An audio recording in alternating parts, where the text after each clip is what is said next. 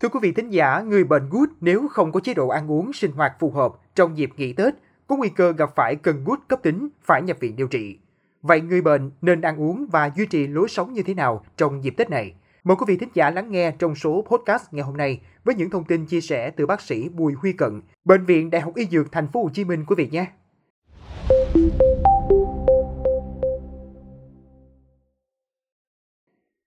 Bác sĩ Bùi Huy Cận, Bệnh viện Đại học Y Dược Thành phố Hồ Chí Minh cơ sở 3 cho hay trong dịp nghỉ Tết, người bệnh gút cần chú ý chế độ ăn uống và sinh hoạt hàng ngày để phòng tránh nguy cơ gút cấp tính. Nếu đã được khám và chẩn đoán bệnh gút, cần chú ý tái khám, xin toa thuốc uống cho qua hết thời gian nghỉ Tết. Đặc biệt, nên duy trì dùng thuốc điều trị bệnh đều đặn hàng ngày. Nếu dùng thuốc không đều hoặc tự ý bỏ thuốc sẽ làm bệnh dễ tái phát. Ngoài ra, nếu có dùng thêm thuốc để điều trị những bệnh lý khác thì nên trao đổi với bác sĩ để được tư vấn, tránh tự uống những thuốc có thể làm tăng axit uric máu. Trong thời gian dùng thuốc, nếu có lên cơn viêm gút cấp thì người bệnh cần đến bệnh viện để được bác sĩ thăm khám và điều trị hạ cơn đau gút xuống. Đối với chế độ ăn uống, dịp nghỉ Tết, trên mâm cơm của mỗi gia đình đều có rất nhiều món ăn, những món ăn này giàu calo. Do đó, người bệnh gút không nên ăn uống nhiều mà phải kiêng những món ăn có ảnh hưởng trực tiếp đến tình trạng bệnh.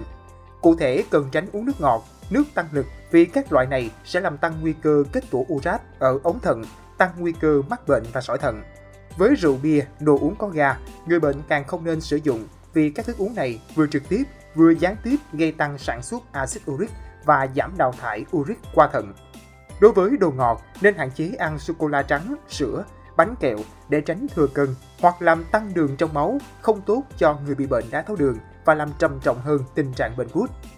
Theo bác sĩ Cận, người bị bệnh gút cần tuyệt đối tránh ăn những loại thịt màu đỏ như thịt bò, thịt trâu, thịt dê, thịt ngựa, thịt chó, bởi chúng chứa hàm lượng đạm cao. Nếu người bệnh ăn vào sẽ dẫn đến dư thừa protein, sản sinh và gia tăng axit uric trong máu, gây ra các cơn đau gút.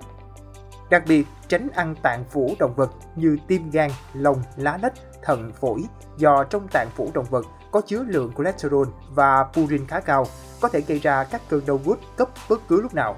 Bên cạnh đó, người bệnh cũng cần hạn chế ăn các thực phẩm giàu chất béo như mỡ, da động vật, đồ chiên xào, những thực phẩm chế biến sẵn với nhiều chất béo như mì tôm, thức ăn nhanh.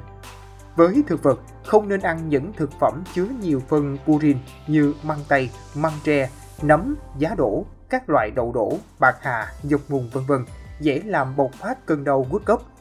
Người bệnh gút tránh ăn gà tây, thịt ngỗng, trứng vịt lộn, hải sản, tôm cua, bởi đây là những thực phẩm có hàm lượng purin cao, dầu đạm và chất béo. Theo vào đó nên sử dụng tăng cường thực phẩm giàu chất xơ như dưa leo, củ sắn, cà chua, giúp làm chậm quá trình hấp thu đạm, làm giảm sự hình thành axit uric trong máu. Ưu tiên ăn nhiều trái cây tươi chứa nhiều vitamin C, E như cherry, dâu tây, dứa, nho, dưa hấu, táo, lê, đu đủ chín, các loại rau như cải bẹ xanh, súp lơ, rau cần, rau muống, rau ngót, lá lốt, rau cải son, cà rốt, gấc, cà chua, bí đỏ vì vừa giàu vitamin C, E vừa giúp đào thải axit uric trong máu, rất tốt cho người bệnh gút. Bác sĩ cần lưu ý, người bệnh gút cũng nên có chế độ sinh hoạt nghỉ ngơi, vui chơi, tập luyện thể dục thể thao hợp lý, kiểm soát cân nặng để luôn đảm bảo có một sức khỏe dồi dào. Duy trì thói quen tập thể dục, tránh làm việc nặng quá sức. Nếu lỡ ăn nhiều món ăn giàu đạm, người bệnh nên tăng cường vận động để tiêu hao lượng calo dư thừa bằng cách đi bộ, đạp xe đạp hoặc khởi động tại chỗ. Đặc biệt, luôn giữ cho mình trạng thái tinh thần vui vẻ, lạc quan và yêu đời, tránh thức khuya dậy sớm, lo âu và căng thẳng, giữ ấm cơ thể để tránh bị cảm lạnh và đau nhức xương khớp. Cảm ơn quý thính giả đã lắng nghe số podcast này. Đừng quên theo dõi để tiếp tục đồng hành cùng với podcast Báo Tuổi Trẻ trong những số lần sau. Còn bây giờ, xin chào và hẹn gặp lại.